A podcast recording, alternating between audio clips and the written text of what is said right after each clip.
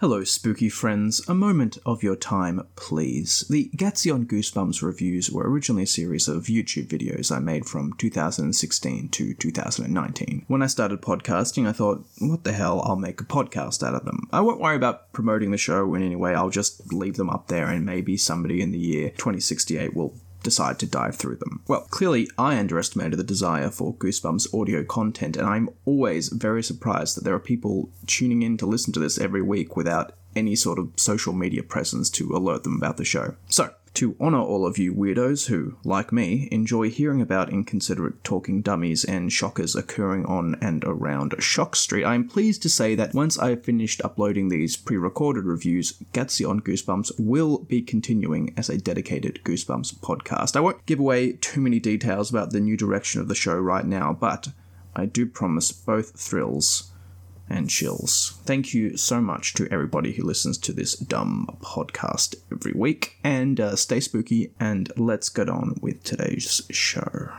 Beware the ghost who barks in the dark. And beware the pervert who lurks in a park. If you wish to wet your pants with fright, listen to Gatsby on Goosebumps tonight!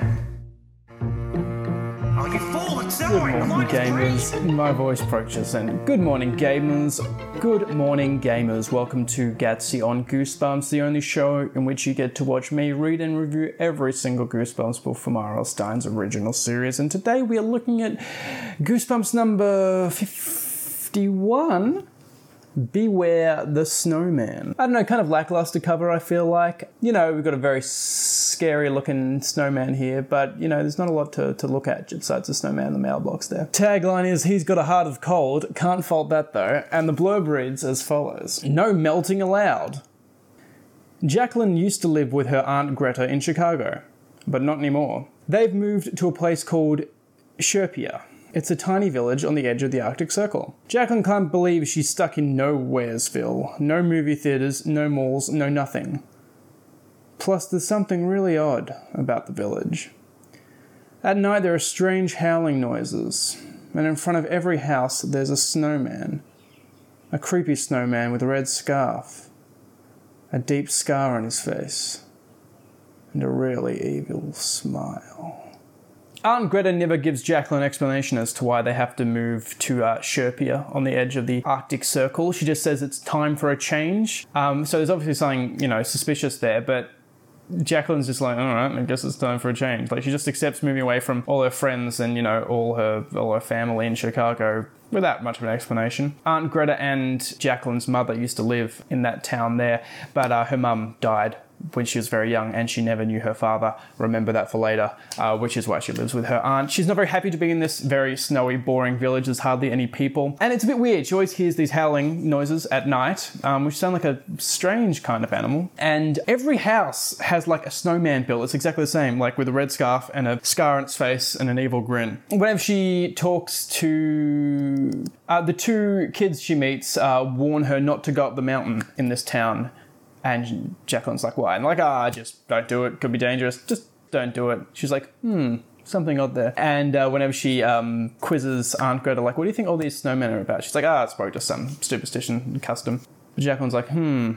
Hmm. Um, so eventually, uh, one of the kids, uh, Rolanda, tells Jacqueline the, the folklore of this of this town. You know, many years ago, two sorcerers lived in the town, and they created an evil snowman and got him trapped in an ice cave at the top of the mountain. And the reason they he and that's why that's and he's the one howling at night. The snowman's howling from up there. And the reason they build all the um, snowmen is this, so if he comes down, he'll be like appeased at like all these snowmen and go back up. But if he, it doesn't come out ever, why would they need to build the snowman? I guess as a precaution. The one time she does venture up the mountain, um, this crazy bearded man stops her with his wolf pet. He's like scares her away.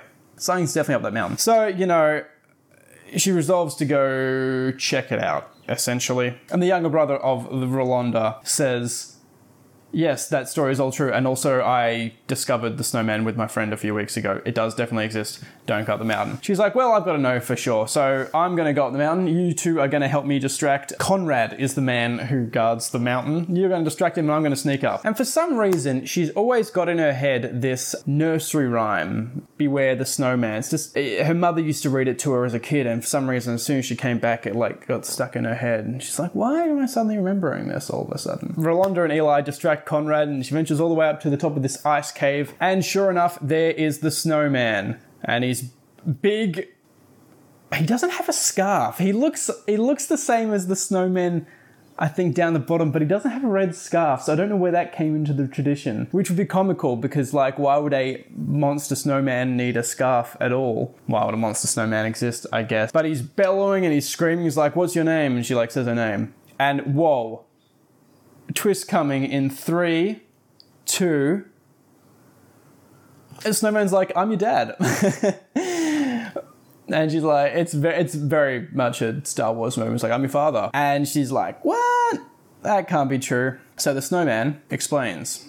And he's like, your mother and your aunt were sorcerers. They didn't want you to be with me, so they turned me into a snowman and like took you away from me. That's why she's come back because the curse wears off after 10 years, so she's got to put the curse on me again for another 10 years. That's why you've come back here. The only way to break the curse, oh, I can't tell you what it is because that would violate the curse. I can't tell you, but I can give you a hint. It involves that poem. And she's like, I've got it. I need to remember what the second verse of that poem is that has been stuck in my head. And that will break the curse. So she goes to leave, and there's Aunt Greta. And Aunt Greta's like, No, the snowman's lying. Here's what actually happened. Your mother and father were sorcerers. That is part of the story. They created a monster and then encased him in the body of a snowman, and now he's up here.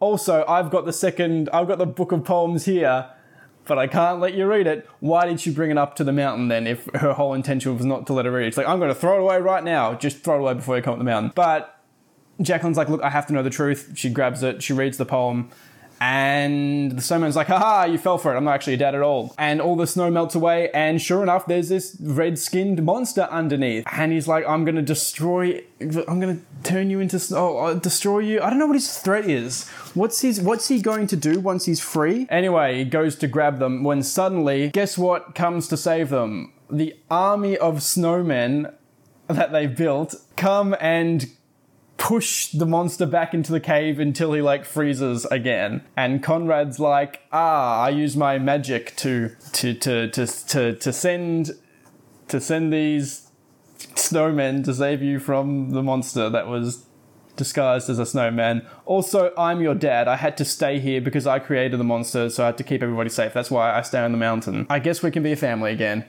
And then the in a comical uh, twist at the end, the snowmen are like, "Hey, can we get down? It's cold here." The snowmen are talking. That's the only twist. There, man, there are a lot of questions. I don't hate this one, but there's a lot of questions. Why not just have it be a snowman that came to life? Or even if you want to do the sorcerer thing, fine. But why just make it they enchanted a snowman to come to life? Why would you? Why? Why is it that they created a monster and then froze it in the body of a snowman, but it can still move around or anything. I don't get why R.L. Stine does this. Ghost Camp, for example. The ghosts are real, but they create this illusion of a monster. But that monster isn't real, but the ghosts are. I don't know why he insists on fusing so many elements just towards the end of the story. Just have it as a snowman. It's same with the sorcery. Why why why do they mention them as sorcerers? Like that's such that doesn't fit in with the folklore at all. The snowman says, "Oh yes, that's why your aunt Greta came back because she needs to put the curse on me for another 10 years." Snowman was lying, so why did Aunt Greta come back? Did this did the spell legitimately end after 10 years? Yeah, I like the idea of an evil snowman. I just don't get why you just don't make that the focus. Why throwing all these elements at the end of like, "Oh, there's magic."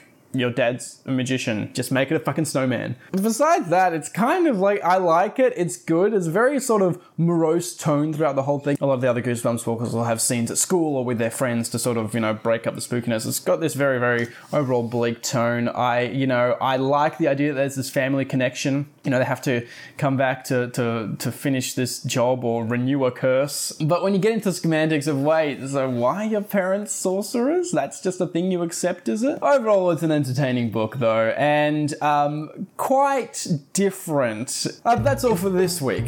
Please join me next time, which I discuss Goosebumps number 52, How I Learned to Fly. In the meantime, though, thank you for watching and please stay spooky.